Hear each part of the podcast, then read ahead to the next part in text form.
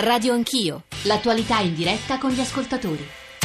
9.35, Giorgio Zanchini al microfono, asciuttezza perché abbiamo moltissime cose da dire, diversi ospiti da farvi ascoltare, interviste anche ancora da farvi ascoltare. Stiamo parlando di clima. Ieri si è aperto la conferenza mondiale di Marrakesh che dovrebbe dar seguito anche pratico ai risultati eh, dell'accordo di Parigi. Spiegheremo cosa significa, spiegheremo le correlazioni. Sono arrivati messaggi più diversi, alcuni anche molto belli. Ci sono ascoltatori in attesa, c'è Luca Mercalli che ci sta ascoltando e devo dire che devo fargli una serie di domande anche alla luce di quanto abbiamo ascoltato delle, dell'aspra distanza manifest- che si è manifestata tra Carraro e Prodi. Anche qui aiutarci a, essere, a fare un po' di chiarezza per chi ci sta ascoltando. 335 699 2949 per sms, whatsapp, whatsapp audio. Gianfranco da Venezia, Valerio da Roma e poi Luca Mercali e poi un'intervista, un uomo di montagna più che un uomo di scienza che dice delle cose a nostro avviso molto sensibili rispetto a quello che ha sperimentato scalando. Ecco, Va- Valerio da Roma, buongiorno, è un geologo. Valerio. Buongiorno Sì, se no non la sentiamo. Io ho seguito con molta attenzione, in realtà mi è dispiaciuto anche notare degli accenti polemici. Sì, anche a me, devo dire, però, Un eh. pochino più, eh, diciamo, applicativa economicistica eh, del problema e, e il, clima- il climatologo fisico che ha una mentalità da fisico. In realtà già dal 1978, quando io mi iscrissi all'università, persino nel primo testo di geografia astronomica, che era in un certo senso l'introduzione a tutto quanto il corso di geologia, era spiegato con dovizia di dettagli che in realtà sulle condizioni climatiche della Terra influivano una quantità di fattori spaventosi. Perché i fattori, cioè, ci sono oscillazioni dell'attività so- solare ciclica e altre eccezionali. Eh. L'orbita terrestre tende a variare leggermente la sua eccentricità. L'inclinazione dell'asse terrestre tende a cambiare e avere dei massimi e dei minimi. Ci sono fattori di carattere locali come per esempio sapere quanto l'albedo, cioè la parte di energia solare che viene riflessa dalla parte superiore delle nuvole verso Sì. lo spazio, influisca per cui se sia un meccanismo che in qualche maniera compensa una variazione climatica verso il caldo. Se tende a diventare più caldo è probabile che ci sia più evapotranspirazione e quindi che ci siano coperture nuvolose maggiori, però si potrebbe anche pensare che una maggiore copertura nuvolosa rifletta maggiormente i raggi solari verso lo spazio e quindi contribuisca a compensare l'aumento di temperatura. Ora, Vale- noi ci troviamo in realtà nella stessa identica condizione Eh, della gazzella e del leone del detto africano. cioè? Noi ci svegliamo la mattina, in realtà non sappiamo se siamo gazzella, cioè se noi siamo... Però dobbiamo correre. Un fattore, Eh. un fattore fra tanti che sono preponderanti, Eh. quindi che l'attività antropica comunque non virtuosa Eh. è preponderante e determinante Eh. per quello che stiamo osservando sul clima, o se siamo veramente i grandi cattivoni principali. Eh. E quindi la conclusione qual è, Valerio? Quindi il fatto di attuare in ogni caso politiche virtuose Eh. legate a un, a un minore dispendio energetico da un punto di vista termico, Mm. a una riduzione della combustione in generale, a un utilizzo più razionale dell'energia, Sì, sì. che non significa soltanto non bruciare combustibili. È un atteggiamento razionale, È una- lei dice. assolutamente indispensabile anche se ci mancano probabilmente molti, molti, molti anni Perfetto, per no. Valerio, lei è stato molto chiaro quello che lei ci ha detto, Valerio da Roma che è un geologo, Gianfranco da Venezia. Gianfranco. Sì, buongiorno. Sì, al di là che siamo leoni o gazzelle o cattivoni, Eh. e, e che non si è capito nonostante ci siano stati parecchi esperti eh, a appoggiare una o l'altra tesi, e questo potrebbe essere, la mia annotazione è quello che eh, questo potrebbe essere un nuovo, una buona rivoluzione industriale, cioè riconvertire la nostra economia, che è fondamentalmente petrolifera, in qualcosa di, di- di diverso. Anche perché in questo momento l'economia mondiale non ha, non ha sbocchi, quindi eh, potrebbe essere veramente una fonte di, di- investimenti a questo punto, però chiaramente questo dovrebbe anche eh, eh, in- eh, conglobare anche un discorso a livello finanza mondiale, a livello di re- recupero di capitali eh, nascosti. Guardi, di questo, Cioè, di questo Gianfranco parleremo in particolare con Davide Tabarelli che tra poco sarà eh, con noi. E vi dicevo che noi abbiamo eh, ascoltato, intervistato eh, un uomo che non è un uomo di scienza ma un uomo di montagna, uno scrittore, un alpinista, anche aperto a oltre 300 vie di scalata nelle Dolomiti d'Oltrepiave e parliamo di Mauro Corona, eh, con il quale Nicola Ramadori si è fatta una chiacchierata. Radio Anch'io dal dolce clima mediterraneo dell'Italia si è passata a un clima tropicale dove provengano questi fenomeni di tornadi, uragani, trombe d'aria. Guardi che qui due anni fa ha scoperchiato tutti i te perché? Perché non era previsto un tornado simile che togliesse le tegole dal tetto. E quindi adesso i tetti futuri dovranno essere agganciati in altro modo, se no vengono scoperchiati dalla Valbadia Erto alla Carnia ne fa spese tutto, è come il terremoto, un terremoto d'aria qui che viene dall'alto e siamo impreparati. Beh, i terremoti non sono prevedibili, i cambiamenti climatici sì. Chiaramente è sempre colpa dell'uomo, se, se sulla Terra non ci fosse l'uomo non succederebbero queste cose. Come è cambiata, se è cambiata anche la sua vita, ad esempio, rispetto al suo rapporto con la natura? Ma certo che è cambiata, cioè uno vuole sopravvivere, deve analizzare, capire e comportarsi di conseguenza. Ma oggi se vado a scalare una montagna so che mi può capitare un fenomeno così che mi spazza via.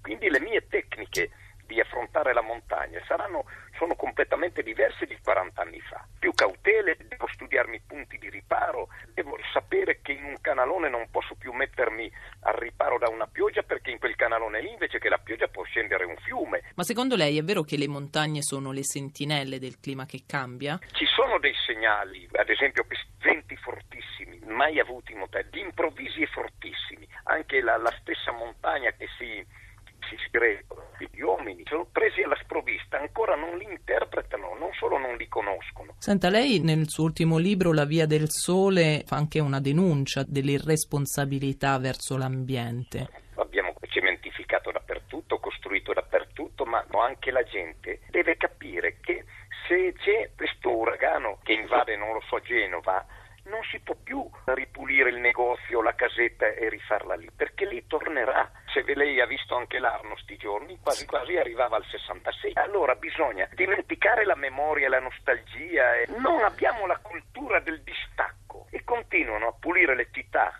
dove sono state invase dalle alluvioni, rimettere i negozi, rimettere cose. Beh, magari vengono rinforzati gli argini, vengono trovate delle soluzioni per prevenire i rischi. Non bastano più rinforzare gli argini, sì, certo, bisognerebbe liberare il flusso delle acque, ma non basta, perché vedo che non c'è più quella pioggia che dà tempo di respiro agli alvei, che dà tempo di sfogarsi, è così abbondante e repentina che non ce la fanno più.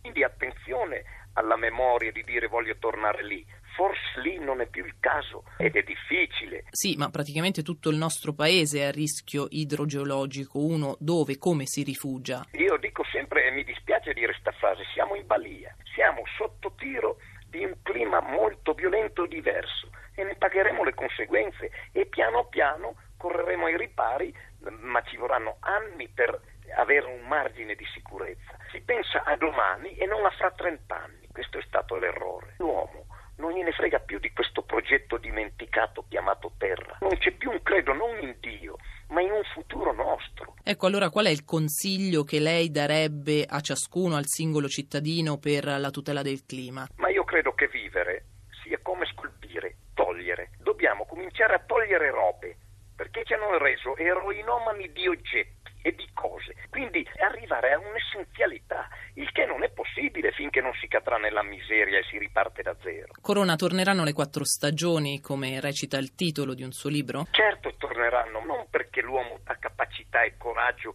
di tornare indietro, sarà costretto a tornare indietro, perché la crisi non è neanche cominciata, non esiste la crisi, ma verrà una crisi dove bisognerà tornare a produrci il cibo. Sono le 9.43, era la voce di eh, Mauro Corona, alpinista, che ha descritto le sue montagne, il rapporto fra uomo e ambiente, anche il cambiamento del rapporto fra uomo e ambiente nei suoi libri, nei suoi romanzi e la visione del mondo eh, di Corona è ovviamente molto lontana dalla realtà, soprattutto dalla realtà dei paesi, dei grandi paesi, delle grandi realtà economiche in crescita. Lo dico perché ci sta ascoltando Davide Taparelli e ci sta ascoltando Luca Iacoboni. Davide Taparelli è il presidente di Nomisma Energia, che è una società che si occupa di ricerca sull'energia e sull'ambiente, che spesso ci dà delle relazioni, dei rapporti sul consumo di idrocarburi, sulle proiezioni eh, del, del, della nostra, diciamo, chiamiamola, dieta energetica. Tabarelli, benvenuto, buongiorno.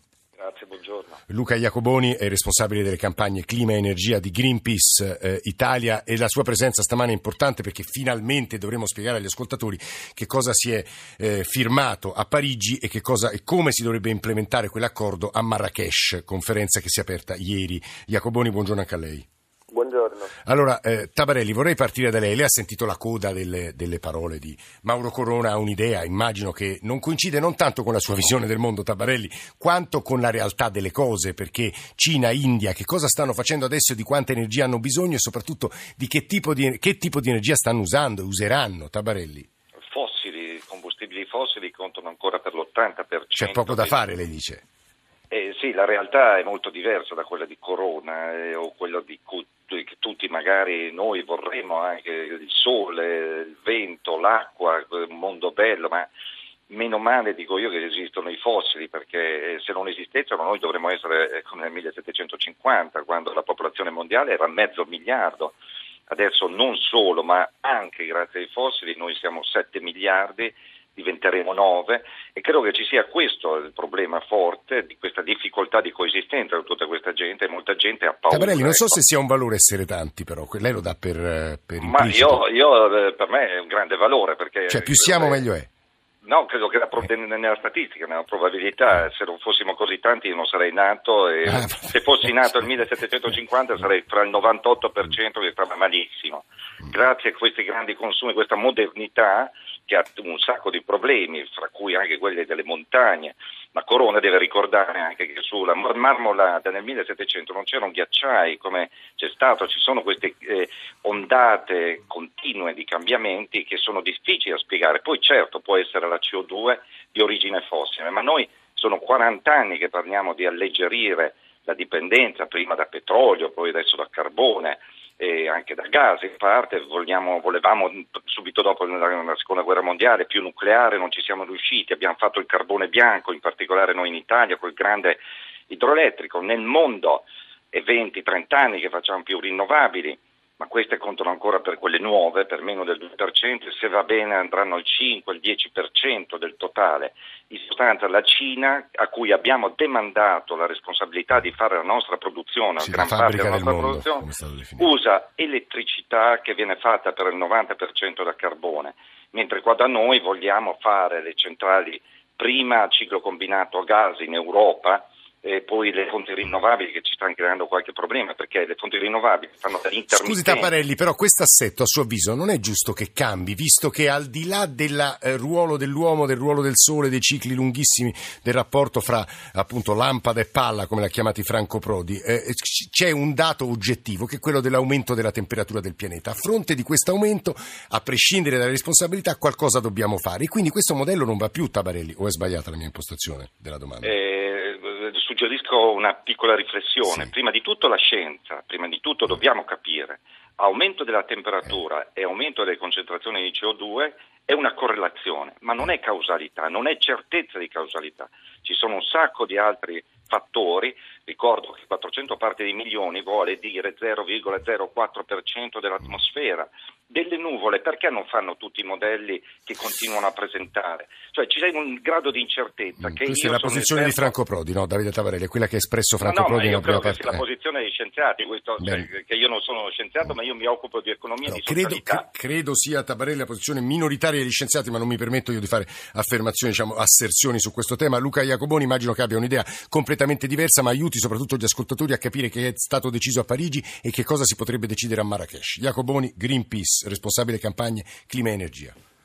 Sì, dunque, premesso che eh, neppure io sono uno scienziato, eh, mi limito a- ad ascoltare e a leggere la scienza e a prenderne atto.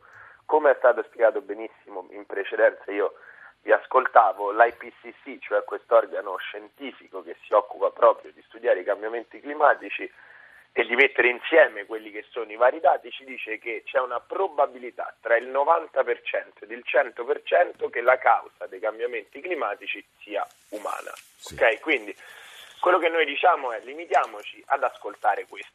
ad- scusate, ad ascoltare questo e prendiamone atto e agiamo di conseguenza. E per agire di conseguenza eccoci qua che arriviamo a Marrakesh dove si è Esatto. aperta ieri la conferenza sul clima, ma ancora prima a Parigi dove l'anno scorso con grande finalmente clamore mediatico si sono sottoscritti degli impegni che proprio il 4 novembre sono entrati in vigore a tempo di record perché era la prima Quali sono questi impegni? Diamo un po' di, Esatto. di- di informazioni. Sì. cercando di essere veramente Sì. molto pratici, l'impegno fondamentale è quello di mantenere l'aumento di temperatura entro i due gradi con massimi sforzi per il grado e mezzo, così si dice, Entro quando? entro la metà del, del secolo. Sì, Ma 2050. Sì. È un, ehm, diciamo, un obiettivo che ci dà la scienza, ok? Il problema nasce dagli, da invece i contributi che ogni paese mette sul tavolo per raggiungere tale obiettivo, perché naturalmente per raggiungerlo bisogna che ogni paese contribuisca tagliando le proprie emissioni. I contributi che sono oggi sul tavolo ci proiettano invece ad un aumento di temperatura superiore ai 3 gradi, senza litigare sul decimo, sì.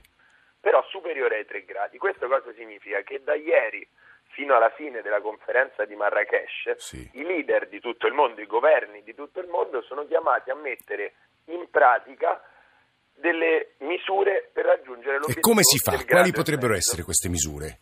Perché eh, nessuno credo sia è, è disposto diciamo, a, a ridurre la propria crescita, il proprio PIL.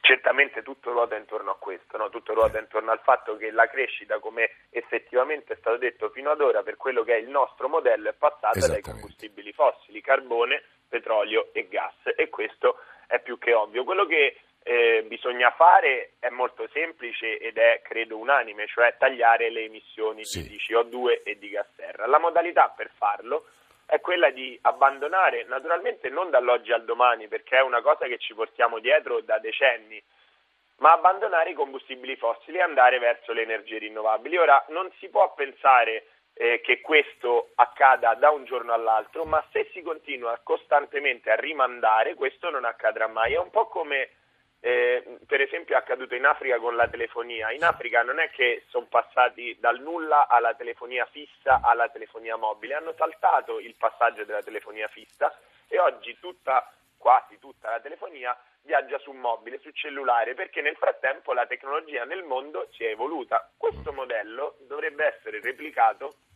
anche per quanto riguarda l'energia, saltare il più possibile nei paesi in via di sviluppo eh. o, o già sviluppati o in esplosione saltare il passaggio dei combustibili fossili, in primis il carbone. Ma cinesi e indiani sono disposti a fare questo salto? In questi giorni eh, a Nuova Delhi le scuole sono chiuse, c'è un inquinamento urbano spaventoso, lo dico anche per Pechino, però sono disposti a fare questo salto, Jacoboni, se riesci concisamente abbiamo un'altra voce importante da far ascoltarvi?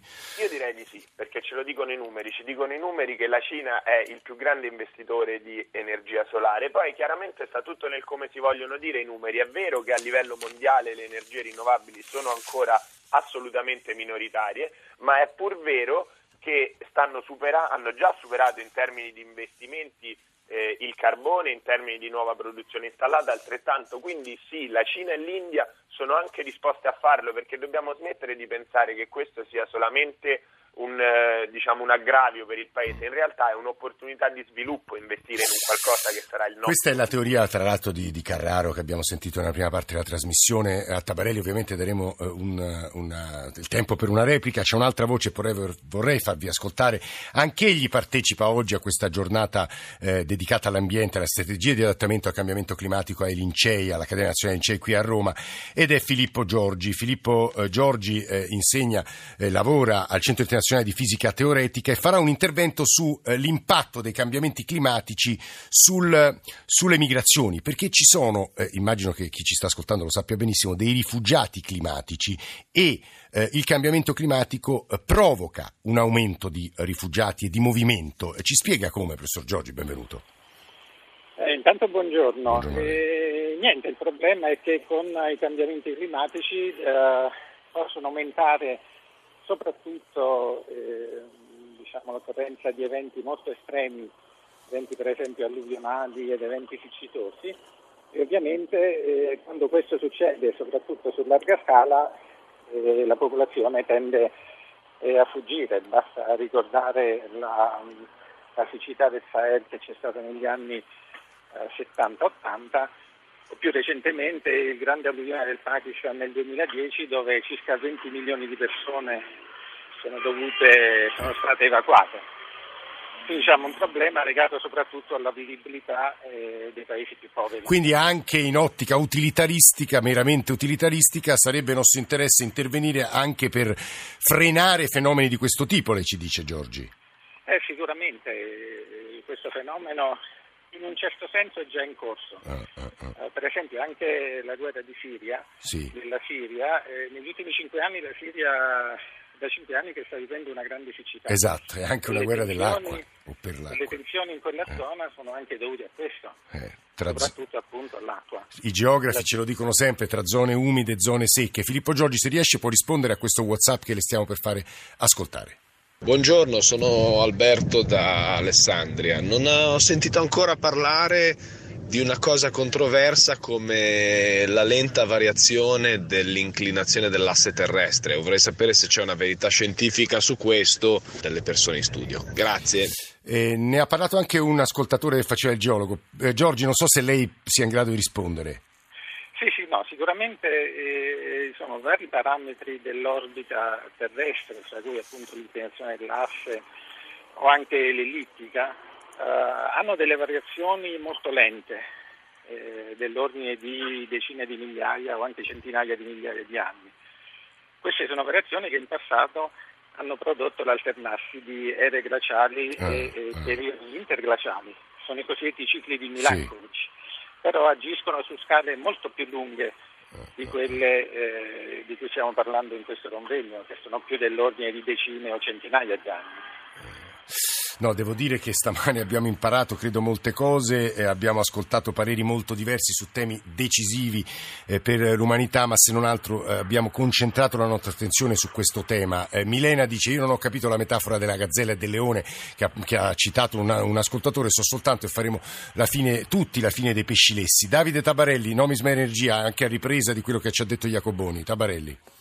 Ma ehm, io sono più ottimista, nel senso che andremo verso i 9 miliardi, consumeremo, molta energia in futuro, molta più energia rinnovabile che non emette CO2, ma... Eh, Tabarelli, purtroppo- no, mi colpisce il suo ottimismo, credo Emiliano, su, è sempre sul fattore demografico, cioè il fatto di essere 9-10 miliardi non l'angoscia, diciamo così. Ma tutt'altro, perché anzi, è è un- la dimostrazione che l'uomo ha una leadership eh, su questa terra e nonostante tutto quello che di negativo viene detto, che cattura più l'attenzione, un ottimismo, riconosco il mio che è facile cadere, eh, essere considerati stupidi, però i dati sono diversi, cioè le cose per la terra non sono mai andate così bene, nell'energia ci sono dei problemi, conviene utilizzare l'energia in maniera razionale, cioè non sprecarla e noi in Italia siamo al primo posto. Tuttavia i fossili ci stanno dando ancora una mano per raggiungere quello che c'è bisogno, densità energetica, le rinnovabili non lo fanno ancora. Tabarelli molto chiaro, eh, se ci riesce Jacoboni immagino che lei dirà, eh, le cose per la terra non sono mai andate così male, giusto Jacoboni Greenpeace?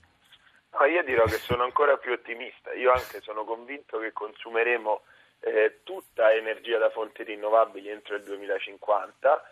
Eh, non sono in grado di predire la, la crescita demografica, ma chiaramente è un fattore che va comunque considerato. Ma non solo, io sono talmente ottimista che credo e spero che la maggior parte di noi in pochi anni non solo consumerà energia, ma la produrrà anche, la produrrà da fonti rinnovabili, quindi con il proprio pannello fotovoltaico o altre Sì, tecnologie ci sono degli, ci sono degli esperime- degli esperimenti, Perché- de- insomma, Sì, no, no, realtà molto interessanti negli Stati Uniti soprattutto. no, Sì, ma Jacoboni? Eh. tantissima autoproduzione c'è già in tutto il mondo, è una realtà assolutamente consolidata perché così effettivamente riusciremo a stare bene noi e a stare bene il pianeta che oggi per colpa nostra tanto bene non sta. Eh, no, devo dire che i messaggi degli ascoltatori fanno anche sorridere, a, insomma, a fronte delle cose ascoltate la perplessità impera, diciamo così, ma insomma se non altro dicevo, abbiamo portato un po' di attenzione, la Radio Le Parla lo fa spessissimo su questo, su questo tema. Eh, Davide Tabarelli, Luca Iacoboni, Filippo Giorgi, grazie davvero per essere stati con noi stamane a eh, Radio Anch'io, se volete riascoltare pezzi della trasmissione, l'intera trasmissione, insomma andate sul nostro sito, sul nostro profilo Facebook e anche scriveteci, continuate se volete a coltivare questo campo che credo sia importante seguire. Domani, come immaginerete, noi prenderemo il testimone dalla lunga notte elettorale americana per- e immagino che alle otto e mezzo, quando prenderemo il microfono noi, eh, i giochi saranno già fatti e si saprà chi è eh, il presidente o la presidente degli Stati Uniti eh, del eh, quadriennio eh, 2016-2020. Stamane in console c'erano Giampiero Cacciato, Fabrizio Rocchi, Fernando Conti e poi la redazione di Radio Anch'io che costruisce ogni giorno questa trasmissione, Alessandro Forlani, Nicola Amadori, Valeria Volatile, Alberto Agnello, Alessandro Monicatti, Valentina Galli e Cristian Manfredi in regia. Adesso, come sapete, c'è il GR delle 10, poi Radio 1 Music Club con John Vignola, la radio ne parla con Ilaria Sotis. Grazie davvero a tutti per l'ascolto, noi ci risentiamo domattina a 8 e mezzo, 10 e mezzo, puntata un po' più lunga per dare conto dei risultati della notte elettorale.